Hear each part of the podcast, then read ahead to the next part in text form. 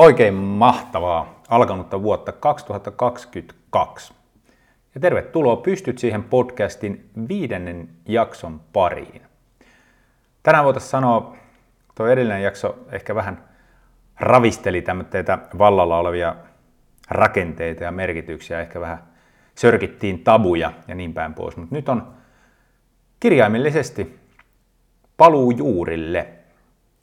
Palataan tota hyvinvointiajattelun pariin, mutta sitä ennen kiitokset aikaisemmille vieraille. Tero Kyttälän kanssa vedettiin pari jaksoa ja sitten nämä kaksi edellistä, leipäjakso ja aina mielessä Mäkelän Terhon kanssa, niin suuret kiitokset molemmille herroille niistä. Oli aivan huikeata settiä. Huikeata settiä oli, mitä tehtiin. Mutta älkää huoliko, luvassa on jatkossakin edelleen mielenkiintoisia vieraita – mutta nyt, nyt joudutte valitettavasti kuuntelemaan mun monologia. Tämä on jakso, mikä mun vaan pitää tehdä yksin.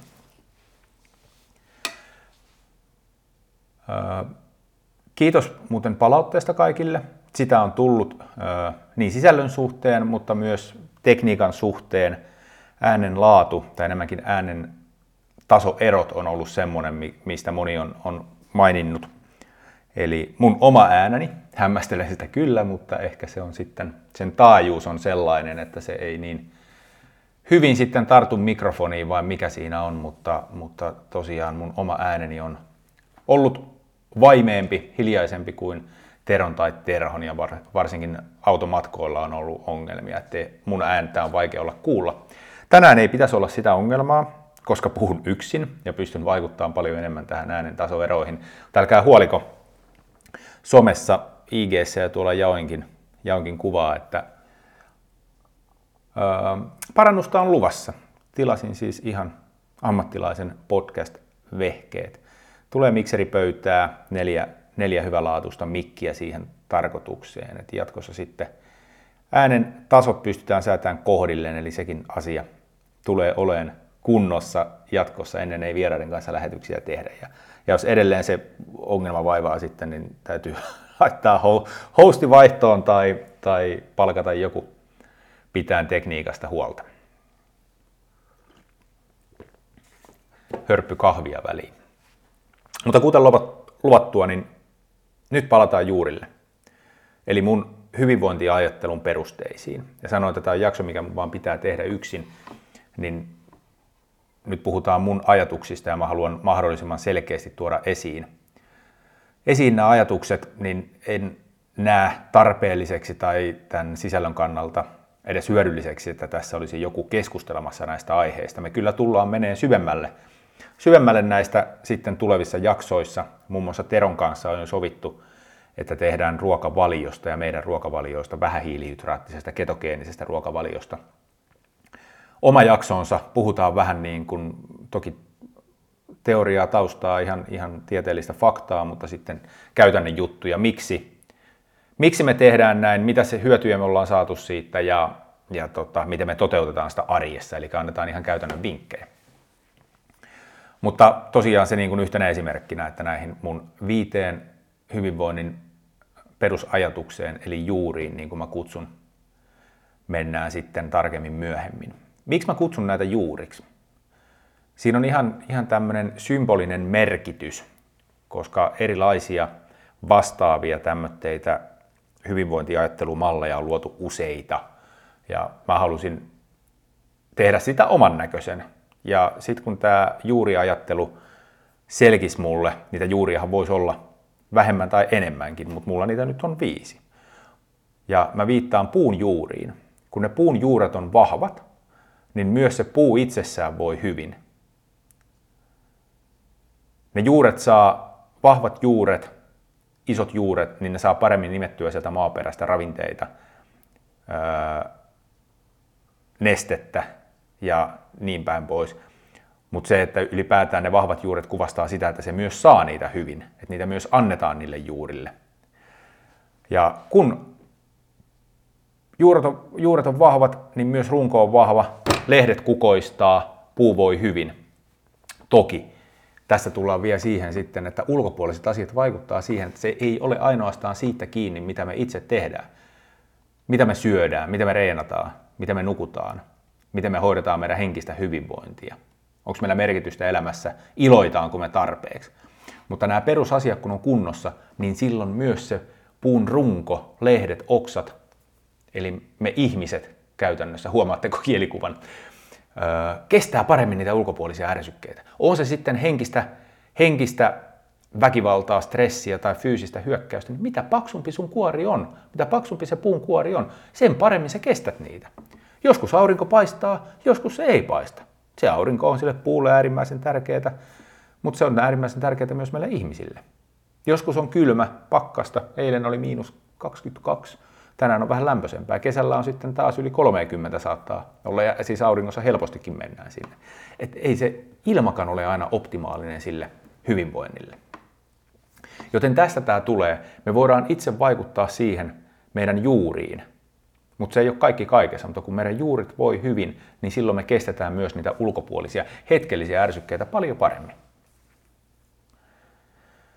Mutta hyökätäänpä sitten. Mä koitan pitää tämän napakkana. Se voi olla haastavaa mulle. Tähän introon meni jo 6,5 minuuttia, mutta nyt hörppy kahvia ja hyökätään sitten ensimmäisen juuren pariin. Ensimmäiseksi juureksi mä oon nostanut levon, lepo. Tämä on siitä syystä mun ensimmäinen ja tärkein juuri, että tätä sä pystyt tekemään. Tämä on suurin yksittäinen teko sun hyvinvoinnin eteen. Se ei maksa mitään. Jokainen pystyy tekemään siihen. Ei ole kiinni siitä, etteikö olisi rahaa. Joku voi verrata siihen, että olisi aikaa, mutta se on ihan mun mielestä bullshittia.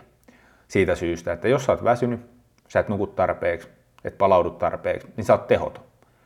Kun sä oot virkeä, niin sä oot huomattavasti tehokkaampi, jolloin sä myös säästät sitä aikaa. Joten kyllä niin kuin joka ikisen pitäisi pitää huolta siitä omasta levostaan. Ihan minimissään seitsemän tuntia unta yössä. Ihan minimissään. Jokainen. Mielellään kahdeksan tuntia. Mutta tämä on vähän yksilöllistä. Jollekin riittää vähempi, jollekin enempi. Mutta tota, ei ole tämmöisiä superihmisiä, jotka pärjäisi alle kuuden tunnin unilla, jatkuvilla alle kuuden tunnin unilla. Ja, tai on niitä olemassa, mutta se on ihan äärimmäisen pieni osuus. Ja mä väitän, että hekin kyllä hyötyisivät siitä, että nukkuisivat vähän pidempään kuin alle kuutta tuntia se tota, joka tapauksessa, vaikka sä pärjäisit ja se ei aiheuttaisi mitään, mitään niin kuin isompaa sairautta sulle, mitä se valtaosalle, 95 prosenttia meistä, jos nukkuu kuusi tuntia, niin sillä rupeaa olemaan merkittäviä terveydellisiä vaikutuksia pitkässä juoksussa. Mutta se, että vaikka se ei tälle murto-osalle, mikä on häviävän pieni maailman väestöstä, aiheuttaisi mitään selkeää terveydellistä ongelmaa, niin kyllä hekin jaksavat paremmin, jos he pitävät huolta vähän pidemmästä lepoajasta. Joten muista, nukkukaa. Se on ilmasta ja sen hyödyt on äärimmäisen tärkeitä teidän, teidän hyvinvoinnille. En mäkään kuvit, mä en aina niin kuin kuvitellut sen riittävä. Että mä menin ihan liian pitkään, ihan liian vähillä yöunilla. Ja se on näin jälkikäteen huomannut, että se oli suurin yksittäinen syy, mikä vaikutti mun terveyteeni. Mä en vaan ymmärtänyt sitä tarpeeksi. Mä panostin tosi paljon urheiluun mä panostin tosi paljon ravintoa, mutta siinä se sitten oli. Eli siitä, mitä mä oon nyt ymmärtänyt näistä viidestä juuresta, mulla oli kaksi kunnossa. Ja valitettavasti se näkyy kyllä sitten niin kuin päälle päin ja johti tietynlaisiin seurauksiin, mutta ei mennä niihin nyt. Mutta jos sitä unesta, unesta itsessään muutama sana, niin jos lähdetään ihan aivoista, siitä sun vireys, vireystilasta liikkeelle, niin yön aikana aivot peseytyy, tankkaa ja remontoi itseensä. Voisi sanoa, että aivoterveyttä ei ole ilman unta. Siitä löytyy ihan, ihan faktaa, jos haluaa lähteä netistä tutkimaan. Ja mä oon perehtynyt aiheeseen, mä linkkaan tähän tota podcastin sitten muistiinpanoihin noita linkkejä, mistä, mistä löytyy lisää tietoa. Mutta tosiaan aivoterveyttä ei ole ilman unta. Piste. Se on niin kuin tieteellinen fakta. Mutta puhutaanpa vähän aivotoiminnoista. Tämä on Wikipediasta voitte haastaa, jos haluatte, onko tämä faktaa vai ei, mutta, mutta ihmisen aivojen ensisijainen tehtävä on auttaa koko elimistöä, koko elimistöä pysymään optimaalisessa tilassa suhteessa ympäristöön. No mitä kaikkea tähän sitten liittyy? Aistiminen. Ihminen aistii eri signaaleja. Ne näkee, tuntee, maistaa. Uh, mutta ne kaikki tieto menee aivoihin. Aivot myös säätelee monia perustoimintoja. Sydämen sykettä, hengitystä, ruoansulatusta, hikoilua, sukupuoliviettiä. Ja säätelystä vastaa hypotalamus ja aivorunko yhdessä. Aivot myös hallitsee meidän liikkeitä tai aivoilla hallitaan meidän liikkeitä. Meidän kieli, puhuminen, muisti, peilisolut. Peilisolut on hermosoluja, jotka aktivoituu, kun ihminen liikkee tai näkee jonkun muun liikkuvan. Niiden avulla ihminen saa välitöntä tietoa siitä, mitä toisen ihmisen mielessä liikkuu, mitä pidetään matkimisen perustana. Tunteet on aivoissa. Jos vähän kiukutut, onko, onko väsyneenä vähän sellainen tunne, että voisi kiukututtaa? Tuleeko mieleen? Tietoisuus ja mieli. Aika paljon juttuja, aika paljon asioita, mitkä vaikuttaa meidän elämään ja aika paljon asioita, mitkä vaikuttaa meidän hyvinvointiin. No, sitten vielä tämmöinen lause tähän, tähän väliin, että mitä se sitten aiheuttaa, jos ei nuku tarpeeksi? Tämä on Duodecim-lehdestä yksi, yksi kappale. Sekä akuutti yhtämittaisesta valvomisesta aiheutuva että osittainen kasautuva univaje vaikuttavat haitallisesti aivojen ja muun elimistön toimintaan. Äärimmilleen unen puute voi johtaa elimistön homeostaasin romahtamiseen ja kuolemaan. Homeostaasihan on myös tässä hyvinvointiajattelussa yleisesti vallalla, että homeostaasi, kun sun keho on tasapainossa, niin se on yhtä kuin sä olet terve. Suurimmalla osalla meistä, tai käytännössä varmaan kaikilla aikuisilla, me ei olla täydellisen, täydellisessä homeostaasin tilassa. Mutta unenpuute aiheuttaa sen romahtamisen. Ja jos se homeostaasi romahtaa, sun elintoiminnot romahtaa, niin seurauksena on kuolema. No okei, okay, tämä on ääriesimerkki. Siihen vaaditaan pitkää valvomista, että se niin kuin äkillisesti saapuisi. Tai todella pitkäkestoista, osittaista kasautuvaa univajetta. Hmm, pistääkö miettiä? No, mutta mä oon otsikoinut tämän ensimmäisen ja tärkeimmän juuren nimellä lepo. Eli meidän lepohan ei ole pelkästään nukkumista, mutta se nukkuminen on äärimmäisen tärkeä osa sitä ja se suurin osa. Mutta lepohan on myös palautumista esimerkiksi raskaan päivän jälkeen fyysisestä treenistä.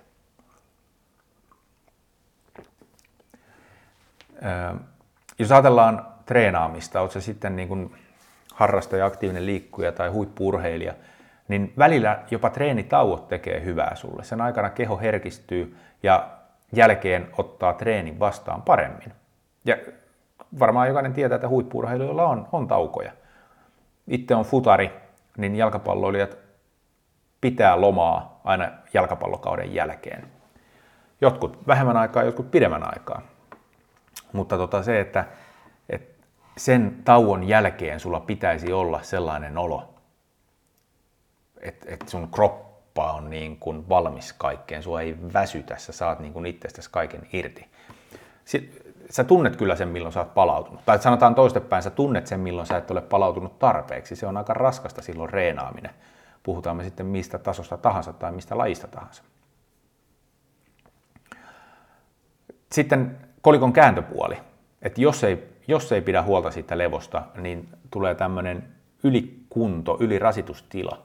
Ja se tarkoittaa, että sitä kehoa on rasitettu enemmän kuin mistä sillä on mahdollisuudet palautua. Ylikunto heikentää elimistön suorituskykyä. Eli jo, tä, tässähän se on viety jo todella pitkälle. Sun kehon luontaiset puolustusmekanismit joutuu puuttumaan siihen peliin. Ne sanoo sulle, että lopeta. Ne te- tekee sen sulle sillä tavalla, että sä et, sä et niinku pysty enää reenaamaan. Sä menet yli kuntoon. Et, se on mer- se, et meidän keholla on uskomaton kyky suojella meitä, ja tämä on yksi esimerkki niistä. Jos sä reenaat liikaa, etkä pidä huolta sun palautumisesta, et pidä huolta levosta, niin se sun kehos tekee stopi. No sitten on välillä, puhutaan levosta, niin hyvä heittää aivot, aivot narikkaan. Eli ei pelkästään puhuta tästä fyysisestä, fyysisestä palautumisesta, vaan niin kuin meidän, meidän aivoja on hyvä huoltaa niin kuin kaikenlaisella hauskanpidolla. Ei ole yhtään, mä en pidä yhtään pahana niin kuin katsoa, sanotaan aivotonta viihdettä. Se on just sitä. Sun ei tarvitse rasittaa niitä sun aivoja samalla tavalla kuin ehkä joku tai useimpien työ tekee. Joudut keskittymään ja pohtimaan ja olemaan, olen tosi niin kuin tarkkana koko aika. Keho on silloin semmoisessa, se voi olla positiivinen stressitila, mutta joka tapauksessa semmoisessa latautuneessa tilassa. Niin se, että olla tekemättä mitään, nauraa, tehdä jotain aivotonta, aivot narikkaa, se on myös osa tätä palauttumista. Sitten viimeisenä asiana, mitä voi tehdä myös. Ajatellaan, että, että sulla on tosi kiire, sun päivät on tosi hektisiä, sulla on mahdollisuus nukkua vähän, toivottavasti kuitenkin vähintään se seitsemän tuntia, niin sitten on tämmöisiä rauhoittumis, rauhoittumismetodeja. Meditointi on yksi näistä nimeltään. Mun mielestä ylipäätään nämä kaikki tekniikat, kaikki meditointi kuulostaa ehkä jotenkin kauhean niin kuin salamyhkäiseltä, siinä on jotain niin kuin mysteeristä, mutta kun ei siinä ole mitään. Et se on rauhoittumisharjoituksia. Ja tota, se, mikä näiden vaikutus on, niin ne vähentää stressiä, hillitsee ahdistusta, edistää psyykkistä hyvinvointia, parantaa keskittymiskykyä, auttaa parantaa muistia, auttaa hallitsee riippuvuuksia, viimeisenä parantaa unen laatua. Jos sulla on vaikeuksia saada unta illalla, niin no ensinnäkin kaikki laitteet pois tuntien nukkumaan menoa. Lue vaikka kirjaa. Meditoi. Rauhoita. Valmistele sun kehos siihen uneen. Ja se ei tarvi olla, olla pitkä. Viisi minuuttia riittää. Jokaisella on taatusti viisi minuuttia aikaa tehdä se, jos vaan on tahtoa. Mutta se levosta, palautumisesta, niin henkisestä kuin fyysisestäkin on aika hyvä hypätä juureen numero kaksi, ja se on ravinto. Ravinto on asia, mihin mä oon Henkko eniten perehtynyt tässä koko aikana. Tästä mä voisin puhua tunteja, jopa päiviä. Anteeksi kaikki, joille on liikaakin puhunut tästä, mutta nyt ainakin myöhemmällä, myöhemmällä iällä tai viime vuosina oppinut sen, että mä en lähde enää tuputtaa. Jos joku haluaa kuulla, niin mä puhun mielelläni ja keskustelua ja koitan auttaa, mutta, mutta tota, jos, jos mä rupean tuputtaa, niin voitte verbaalisesti tai fyysisesti läpsästä mua poskelle, että nyt ei saa turpa kiinni. Mutta koska tämä on mun podcast ja tämä on mun monologi, niin nyt mä voin puhua täällä. Kuunnelkaa tämä jälkeä, ellei te jaksa. Mutta ihan ensimmäiseksi mä haluan sanoa, että jos joku väittää teille, tai jos te väitätte mulle, että sillä, mitä sä laitat sun suusta alas, ei ole merkitystä sun hyvinvoinnille, niin tämä on jälleen kerran, anteeksi vaan, täyttä bullshittia. Mä viittaan tällä siihen erikoiseen ohjeeseen, mitä valitettavan usein kuulee. Mä oon itse kuullut sitä. Mä oon kuullut monelta, monelta tota, ystävältä ihan samaa viestiä, kellä on ollut erilaisia terveyshaasteita ja on, on tota ollut lääkärin kanssa neuvotteluissa, niin sä voit jatkaa syömistä. Ei, ei tarvi muuttaa mitään ruokavaliossa. Otat vaan nämä lääkkeet. Sillä se hoituu. Ja tämä nost, siis mä oikeasti nousee niin kuin, tai ei mulla nousee enää nykyisin sauhu kauhean usein päästä, mutta tämä on niin kuin semmoinen asia, mitä mä en voi niin kuin käsittää. Tämä on jotenkin niin absurdi väite. Muutama esimerkki. Otetaan kakkostyypin diabetes, aikuisien diabetes, mikä on elintapasairaus. Ja jos mä nyt tämän sanon lyhyesti ja ytimekkäästi tai, tai tota, kärjistän vähän, niin siinä sairaudessa on kyse siitä, että sä syöt liikaa sokeria. Ei se sun keho pysty ottaa sitä vasta- määrää vastaan. Paitsi sitten, kun sille annetaan vähän lääkettä, niin nyt sä pystyt syömään sitä sokeria vielä enemmän jopa.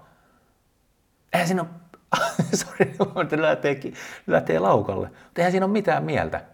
Toki mä kunnioitan jokaisen omaa päätöstä. Jokainen voi tehdä niin kuin haluaa, mutta mä haluan, että te rakkaat kuulijat ymmärrätte sen asian, että jos se tulee se elintapasairaus nimeltä kakkostyypin diabetes, aikuisiän diabetes, niin se tarkoittaa sitä, että te tungette siitä suusta alas liikaa sitä sokeria, tai ette pysty käyttämään sitä energiaksi, jolloin sulla on kaksi vaihtoehtoa. Ensimmäinen on tämä, mitä useimmiten tarjotaan, ota pilleri, ja jos ei pilleri liike riitä, niin ota insuliinipiikkiä, ja voit jatkaa vanhaan malliin. Tai, tattaradaa, sä voit vähentää sitä, mitä sä sieltä suusta työnnät alas. Ja luontaisesti parantua siitä elintapa muutoksella. Ja nythän täytyy sitten muistaa, että sokeri on sokeri, mutta sitten on paljon muita myös hiilihydraatteja, mitkä imeytyy ja mitkä aiheuttaa sen ihan saman. Että tota, vaikka ei nyt leivässä lähtökohtaisesti kauheasti ole sitä sokeria, mutta jos sä niin tuuppaat sitä valkoista leipää ylemmäärin tai kakkuja, no kakuissa on sokeria, mutta se leipä hyvänä esimerkkinä, niin kyllä tämä lopputulos valitettavasti on ihan sama. No sitten on paljon suolistosairauksia. Tämä on kanssa niin kuin ihan, tämä on ehkä enemmän, vielä semmoinen, että, että mitä meidän suolisto tekee, mitä meidän ruoansulatuselimistö ylipäätään tekee, niin totta helvetissä silloin merkitystä, mitä sä sinne pistät. Jos sä pistät jotain sopimatonta sinne, niin meneehän se sekasi.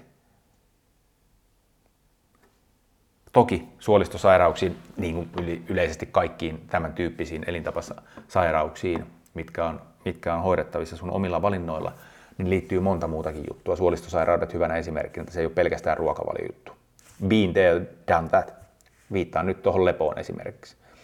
Toki myös henkinen hyvinvointi, stressitilat, monta monessa.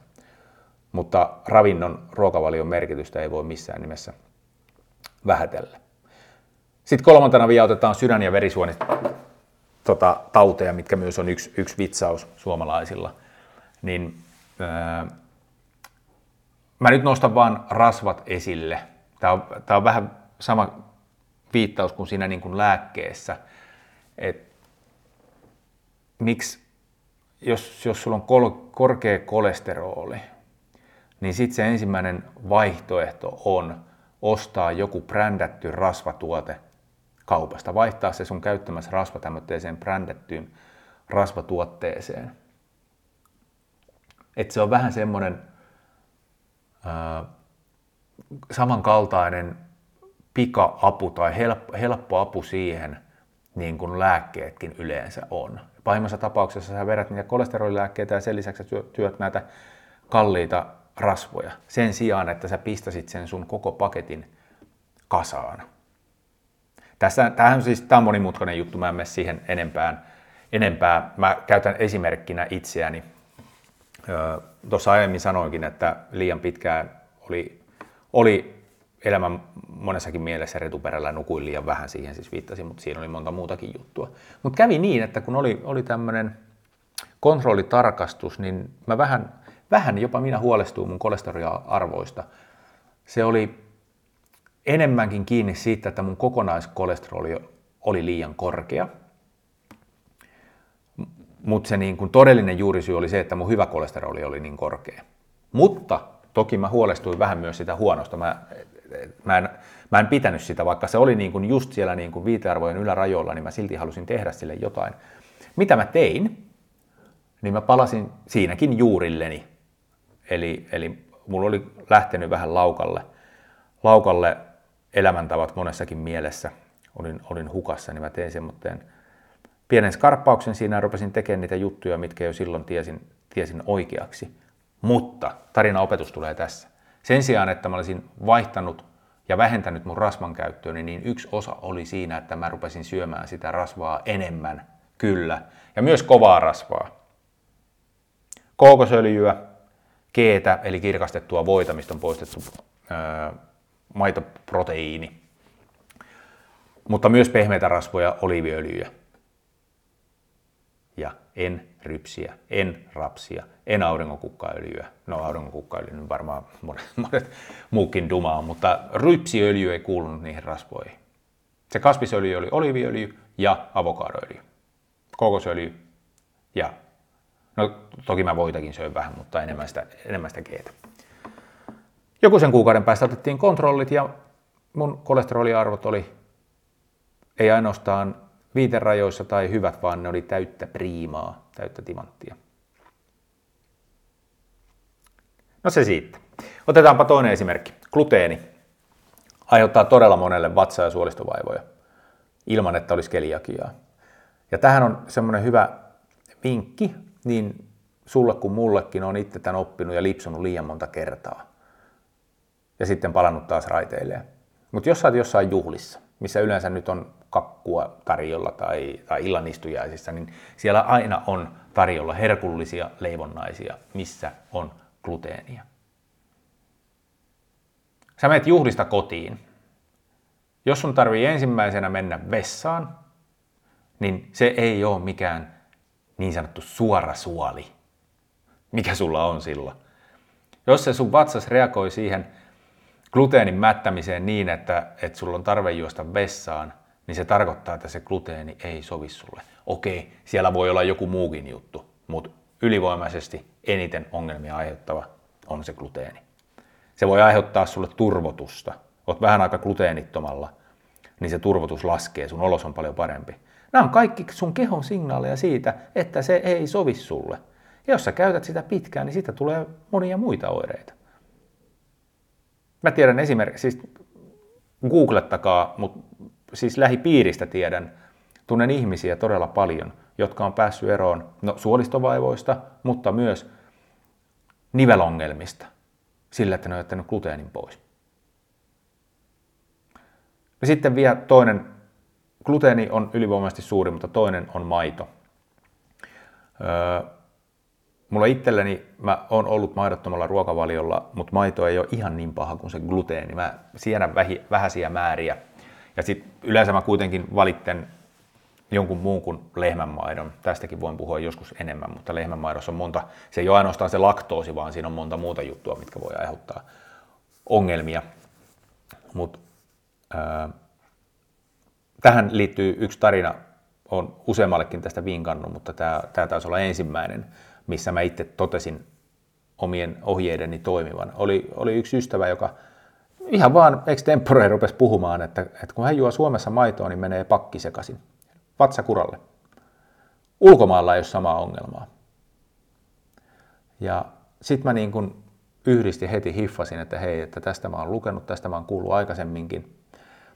Ja tota, hän oli testannut siis hylämaitoa, laktoositonta maitoa, mutta niille ei ollut, ollut apua, apua hänen ongelmiinsa täällä Suomessa.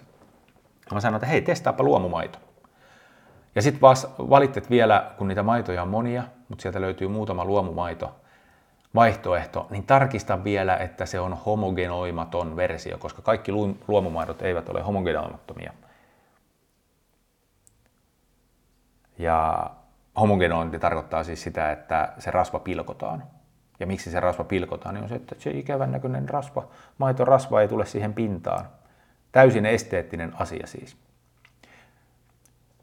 silloin kun sitä rasvaa ei pilkota, niin siihen saattaa jo kerääntyä rasvaa siihen maidon ja varsinkin kerman pintaan, mutta se ei ole vaarallista. Se ei ole pilalla silloin se tuote, päinvastoin. Mutta joo, kaveri testas. Mä kysyin, että no. Ja se oli, toimi. Ei tullut mitään.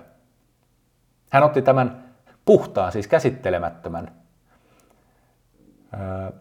luomumaidon, mille ei ollut tehty mitään prosessointia – ei ollut lisätty mitään siihen maitoon.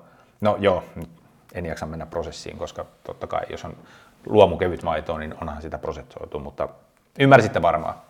Hän otti sen luomuvaihtoehdon sieltä hyllystä, homogenoimattoman luomuvaihtoehdon suomalaisen ruokakaupan hyllystä, suomalaista maitoa, joi sitä ja totesi, että ei mitään ongelmaa. No, mutta vielä tässä tota, loppuravinnosta puhutaan, niin tosi monella on siis ruoka-aineyliherkkyyksiä. Ja ruoka-aineyliherkkyys tarkoittaa siis, että, että sä olet yliherkkä sille, sulla ei ole allergiaa tai mitään virallista diagnoosia siitä. Mutta on vaan niin, että, että kaikki ei sovi kaikille. Mulla gluteeni on semmoinen, minkä mä oon niin todettua kantapään kautta oppinut, että ei, ei missään nimessä sovi. Sitten tämä on, tää on vähän tämmöinen erikoinen juttu, mutta mä oon löytänyt myös kohtalotovereita, eli vihreä tee terveysjuoma yli kaiken. Mä en tiedä mikä siinä on. Ehkä mun elimistöni, suolistoni on vielä sen verran sairas, että se ei kestä sitä terveyspommia. niin sanotusti. Tästä voin puhua myöhemmin lisää, mä oon siihen perehtynyt aika paljon, se, mutta se, se on vähän semmoinen, että ei kannata nyt ruveta puhumaan. Mutta joo, jos mä juon kupillisen vihreätä teetä, niin mun suolistoni tasapaino, se on, se on sen jälkeen pitkä taistelu päästä taas tasapainoon sen kanssa. Sitten on tämmöisiä, mitä niin kuin siedän pienessä määrin, koska en pysty myöskään niitä välttämään, mutta on kokenut, että ne ei niin kuin romahduta samalla tavalla ja niin, niin nopeasti. Mutta karrageeni, mikä on siis lisäaine E407, kaura, myös gluteeniton kaura, ja sitten jo mainitsemani lehmän maito, maapähkinät ja soijatuotteet.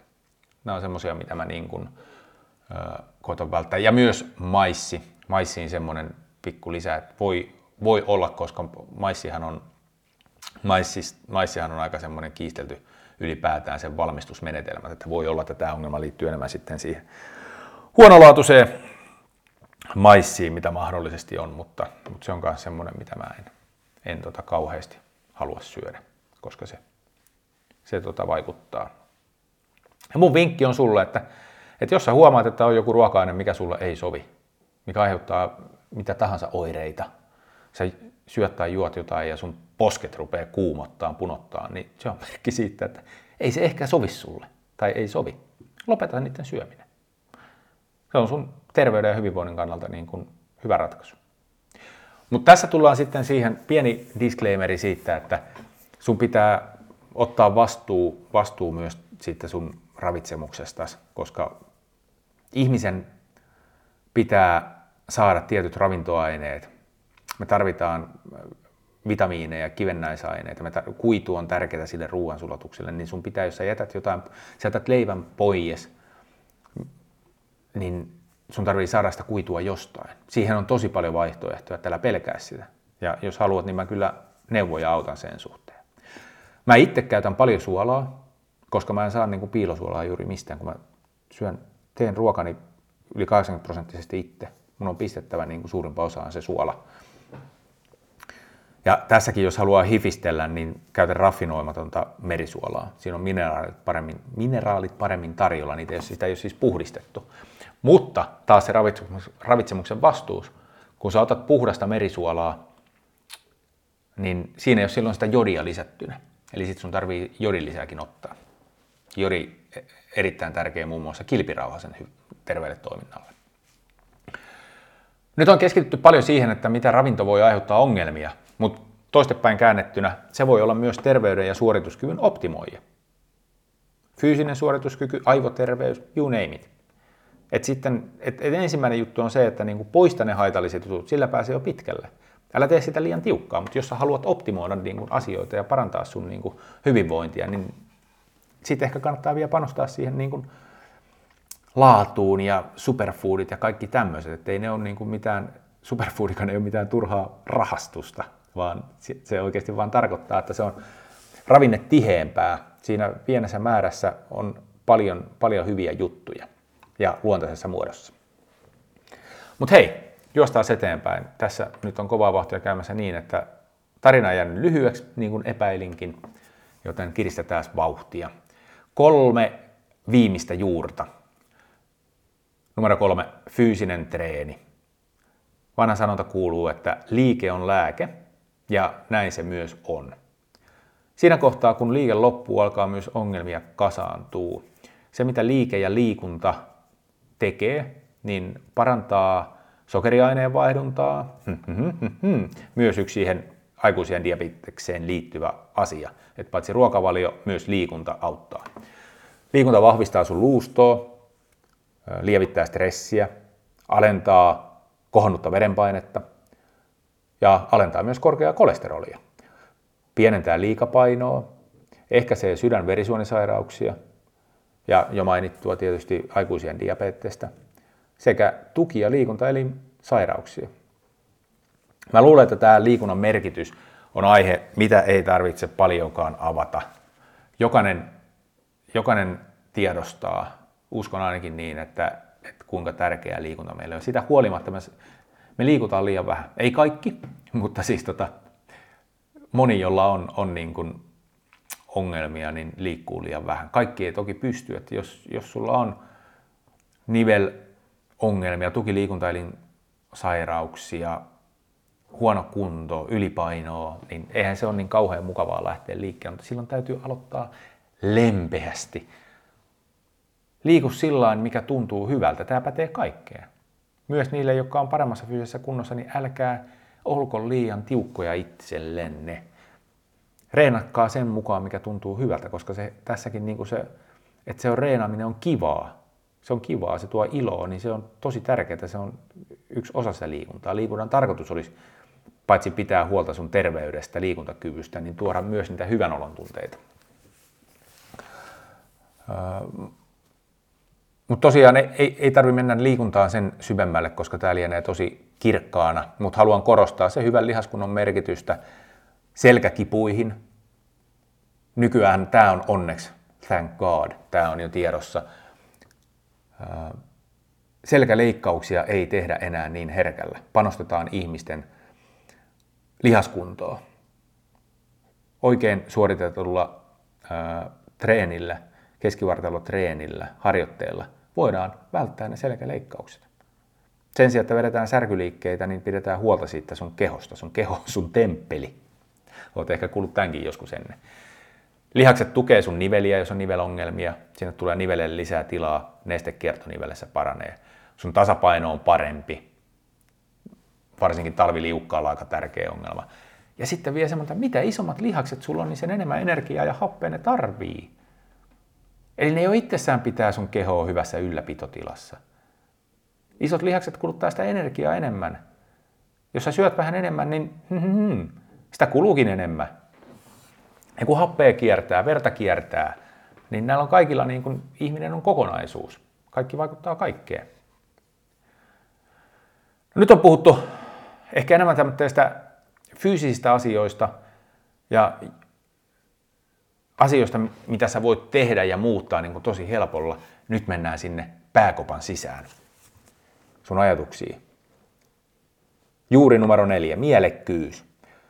Tätä voidaan kutsua myös merkityksellisyydeksi.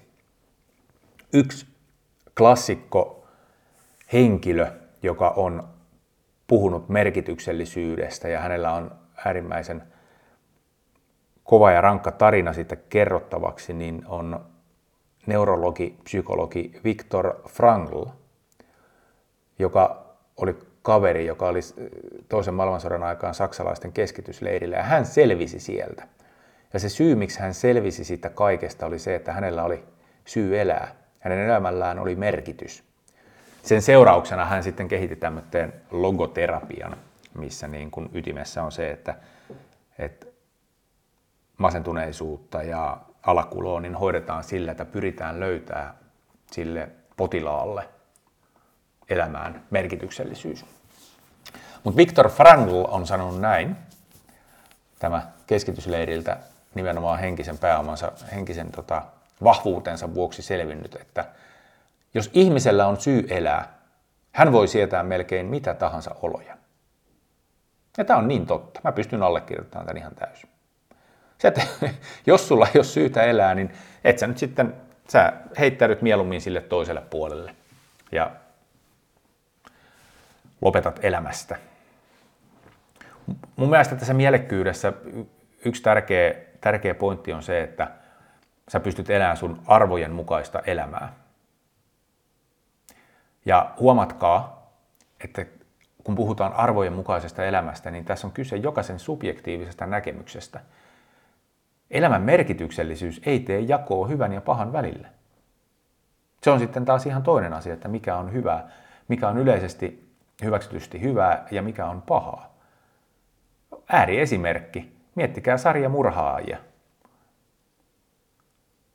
Niille se sarjamurhaaminen, ihmis, toisen ihmisen elämän riistäminen, antaa merkityksellisyyden heidän elämälleen.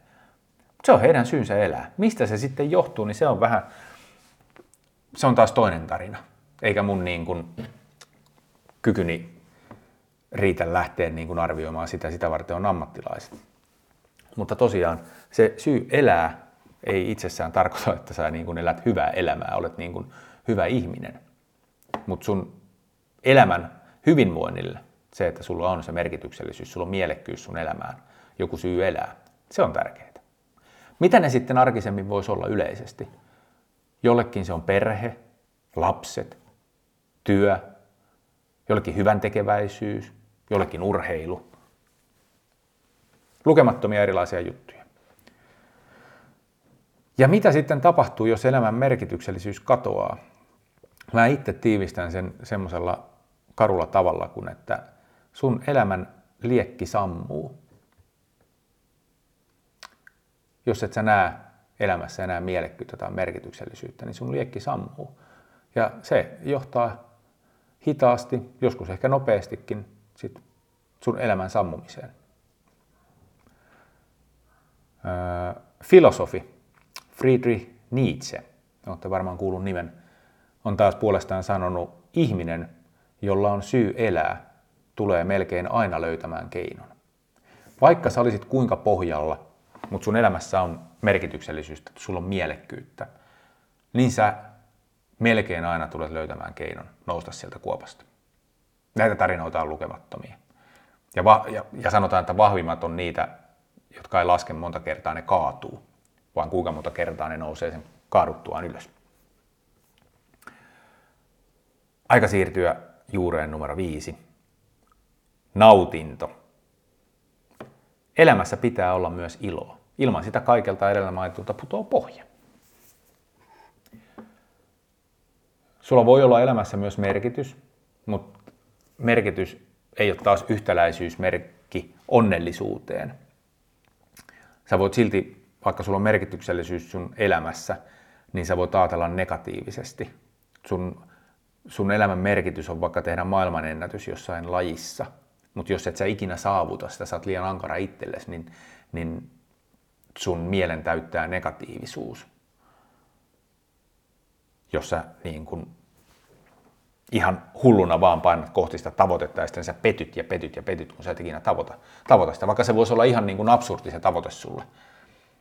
Semmoinen, mitä niin kuin ei olisi mahdollista saavuttaa, mutta silti. Joten sulla on merkityksellisyys, mutta sä saatat silti niin kuin ajatella negatiivisesti. Sulla ei ole elämässä nautintoa, ei iloa. Niin vastaavasti ilon, onnen, nautinnon tunteet tekee hyvää. Ne tuottaa, tuottaa hyvän olon hormoneja dopamiinia, oksitosiinia, serotoniinia, endorfiinia, adrenaliinia. Mitkä näitä sitten vapauttaa? Mitä, ne, mitä se ilo, tota, mitä ne tapahtumat on, missä sä koet näitä ilon hetkiä, missä sä koet nautintoa? Voittaminen. Oli se sitten ö, alasarja futiksen tai jääkiekon salibändi, oman sarjan voittaminen, sarjanousu tai Suomen mestaruus, Euroopan mestaruus, maailman mestaruus. Pikajuoksu, alueelliset kilpailut, kansalliset kilpailut, voittaminen, mikä mieletön fiilis, varsinkin jos rakastaa voittamista. Rakastumisesta puheen ollen, rakastuminen, seksi, no siitä puhuttiin jo, kuunnelkaa aina mielessä, jos haluatte kuulla lisää. Arvostus, jos te koette olevanne arvostettuja, se tuottaa teille mielihyvää. Jos teitä kunnioitetaan, teitä kohdellaan kunnioitettavasti kiitollisuus. Jos sä tunnet sisimmässä kiitollisuutta ja rakkautta elämää kohtaan, se tuottaa hyvän olon hormoneja. Meditointi taas tässä kohtaa erittäin hyvä keino tuntea kiitollisuuden ja rakkauden tunteita. Arkisemmin nautinnon tunteita voi saada ihan vaan elokuvat, hyvä leffa, sarja. Syöminen tuottaa, vaikka niin kuin kehota syömään hyvin roskaruokaa ja nauttii alkoholia, niin sillekin on tilauksensa. Se tuottaa iloa, onnea, nautintoa teidän elämään. Ystävät. Antakaa sen ilon tulla elämäänne. Älkää pelätkö sitä. Kun te nautitte teidän elämästä, niin sillä on uskomattomia vaikutuksia. Siinä oli nämä mun viisi juurtani, mitkä on, on ne perusasiat, kulmakivet hyvinvointiajattelussa. Mä haluan vielä näihin kahteen viimeiseen elämän mielekkyys, merkityksellisyys ja sitten nautinto, ilo palata. Eli voisi summata henkinen hyvinvointi. Se on vähintään yhtä tärkeää kuin se fyysinen puoli. Olette varmasti kuullut tai ainakin lukenut, nähnyt televisiossa tarinoita ihmeparantumisista, miten jotkut on kyennyt jonkun vakavan tapaturman tai sairauden jälkeen palaamaan joko täysin normaaliin tai, tai lähes normaaliin tai ylipäätään niin kuin tilasta, missä lääkärit ovat todenneet tilanteen toivottomaksi, niin ovat sieltä nousseet kuitenkin ylös. Öö, olette kuullut tarinoita siitä, kuinka joku kuoleman sairas, hänelle on ollut tärkeää tavoittaa jokin tapahtuma, jokin hetki, vaikka rakkaan näkeminen, joulu, mikä ikinä merkityksellinen päivä. Ja sen jälkeen, kun hän on siihen tavoitteeseensa päässyt, niin lähes välittömästi tai hyvin nopeasti, niin sitten elintoiminnot hiipuu ja hän siirtyy täältä maallisesta elämästä pois. Tai vielä viimeisenä esimerkkinä, näitä on varmasti aika paljon, että on pitkään yhdessä olleita rakastavaisia, 50-vuotinen suhde, avioliitto takana, ja sitten kun toinen näistä puolisoista kuolee, niin hyvin nopeasti sen jälkeen myös toinen menehtyy, vaikka mitään merkkejä siitä, että tämä olisi edessä, olisi ollut aikaisemmin. Niin nämä on kaikki ostuksia siitä, että kuinka suuri merkitys meidän ajatuksilla, meidän henkisellä hyvinvoinnilla, elämän merkityksellisyydellä, halulla elää on meidän terveydelle ja hyvinvoinnille. Loppuun haluan vielä korostaa sitä, kaikki tämä yhteen vedettynä. Vähän sitä tuolla matkan varrella jo viljelinkin tätä asiaa. Mutta ehkä tärkein asia tämän kokonaisuuden kannalta on se, että älä ole liian tiukka itsellesi.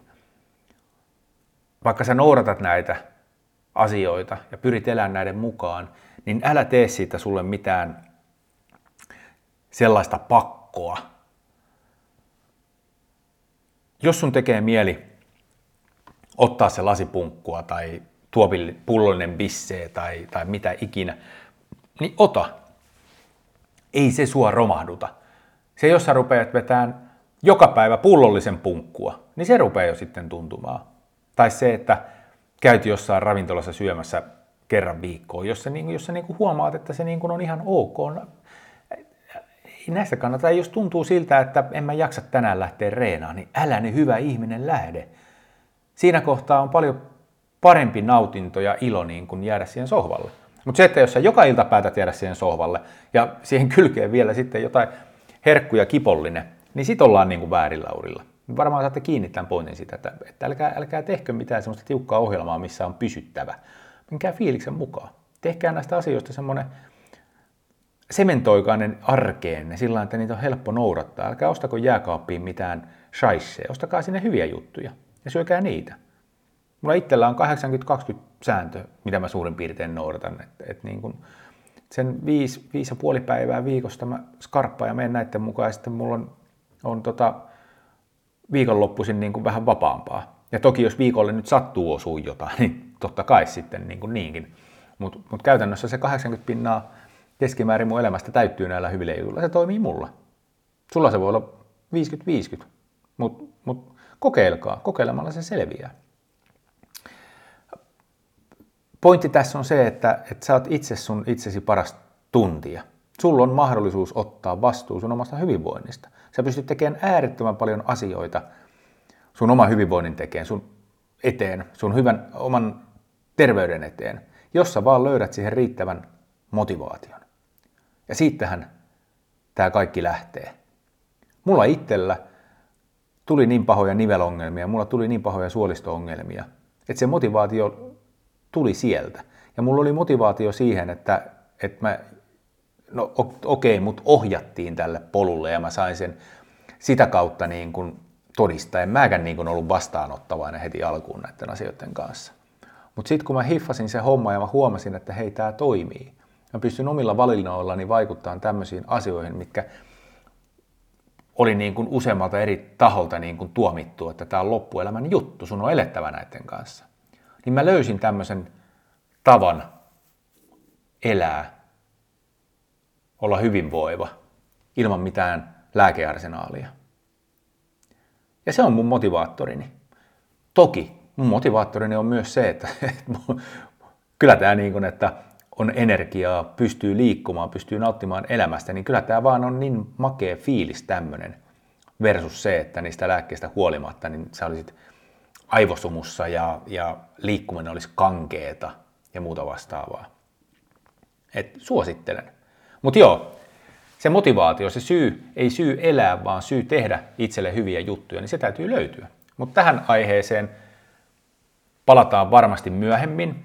Jos joku siellä kuuntelijoista, jos joku mun tutuista, ystävistä, kavereista, kuka ikinä ootkaan, joka kuuntelet, niin tota, tunnet, että motivaatio olisi semmoinen mieluisa aihe, mistä halusit tulla keskustelemaan mun kanssa tähän podcastiin, niin pistä ihmeessä viestiä. Varmaan nyt, no tutut tietysti tietää, miten muuhun saa yhteyden, mutta jos siellä on joku tuntemattomampi, niin IG, Instagramin kautta varmaan se nyt helpoiten, sieltä muutenkin pystyy seuraamaan mun juttuja, mutta ihan omalla nimelläni löytyy käyttäjätunnus Esa Heritty. Niin sieltä vaan viestiä. Katsotaan, saadaanko joku mielenkiintoinen motivaatiopuhuja mulle vieraaksi tähän tulevaisuudessa. Mutta nyt hei, kiitos jos oot jaksanut kuunnella. Jaksosta tuli yksinkin puhuttuna 53 minuuttinen, että ei välttämättä vieraita tarvita, että juttua riittää. Mutta ei mitään, hei. Mahtavaa päivänjatkoa sulle, mahtavaa vuotta 2022 ja ensi kerran ollaan sitten kuulolla Teron kanssa. Moi moi!